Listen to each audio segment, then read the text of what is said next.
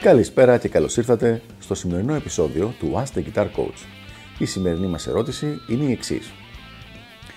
Πώς γίνεται να με κρατάει πίσω στη βελτίωσή μου η κιθάρα μου; Να μια ωραία ερώτηση, την οποία δεν έχουμε ξαναδεί στο παρελθόν.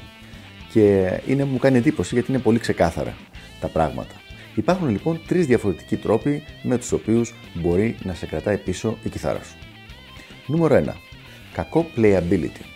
Αυτό έχει σχέση με το σχήμα της κιθάρας, με το πώς είναι φτιαγμένη, κομμένη, δομημένη, δηλαδή με το πώς είναι ο λαιμός, με το πώς είναι σκαμμένα τα τάστα, με το πώς το, το wire εδώ πέρα στα τάστα, αν είναι ψηλό, χαμηλό, αν είναι ίσο ή αν έχει κάποιες ε, γούβες που γίνονται μερικές φορές σε φτηνές κιθάρες, όλα αυτά τα πράγματα, πράγματα που την κάνουν ε, δύσκολη σωματικά στο παίξιμο την κιθάρα.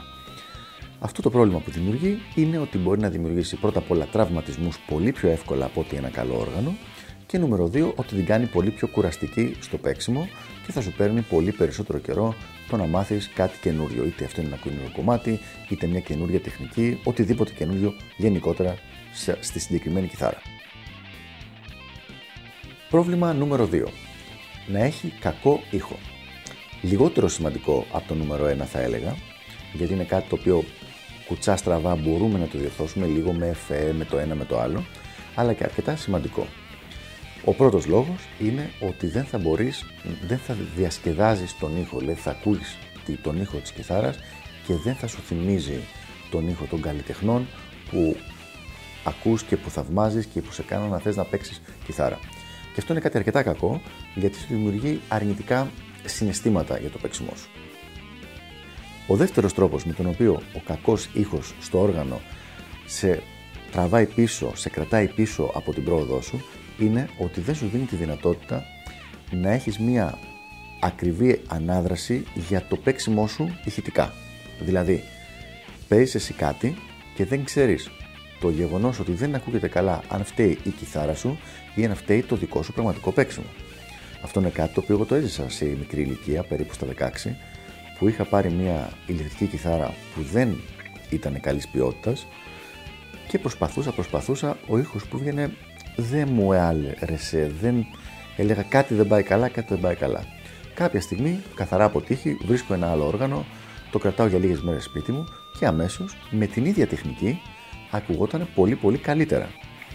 Δηλαδή σε εκείνη τη φάση είχα αρχίσει και να αναρωτιέμαι λίγο μήπως δεν το έχω ας πούμε με, το, με την κιθάρα και στη συγκεκριμένη περίπτωση έφταιγε το όργανο. Και μόλις υπήρξε το upgrade σε κάτι καλύτερο, το πρόβλημα το συγκεκριμένο διορθώθηκε.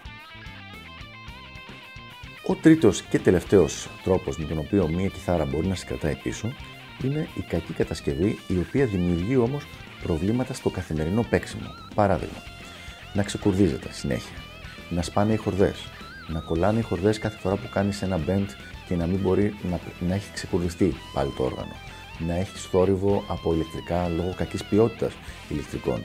Δηλαδή πράγματα τα οποία κάθε φορά που θα πιάνεις την κιθάρα να μην ξέρεις αν θα μπορέσεις να παίξεις ή δεν θα τα καταφέρεις τελικά να παίξεις, γιατί κάποια από αυτά τα προβλήματα θα σε έχει σταματήσει από το να κάτσεις να μελετήσεις. Αυτοί λοιπόν είναι οι τρεις τρόποι με τους οποίους μία κιθάρα μπορεί να σε κρατήσει πίσω στην πρόοδό σου. Γι' αυτό και λέμε ότι όπως έχουμε πει και σε προηγούμενο βίντεο, κάθε μερικούς μήνες έχουμε ένα upgrade εξοπλισμού, τουλάχιστον εγώ αυτό προτείνω στους μαθητές μου, και κάθε ένα με δύο χρόνια έχουμε και upgrade, μια βελτίωση στην κιθάρα μέχρι που να φτάσεις σε ένα πολύ καλύτερο όργανο, το, ένα όργανο το οποίο να μπορεί να σε κρατήσει για αρκετό καιρό ακόμα.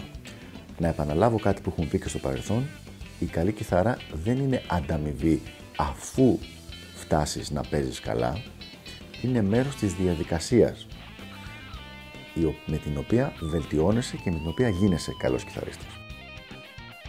Αυτά λοιπόν από μένα. Ελπίζω να βοήθησα στο συγκεκριμένο θέμα και τα λέμε στο επόμενο Ask the Guitar Coach. Γεια χαρά!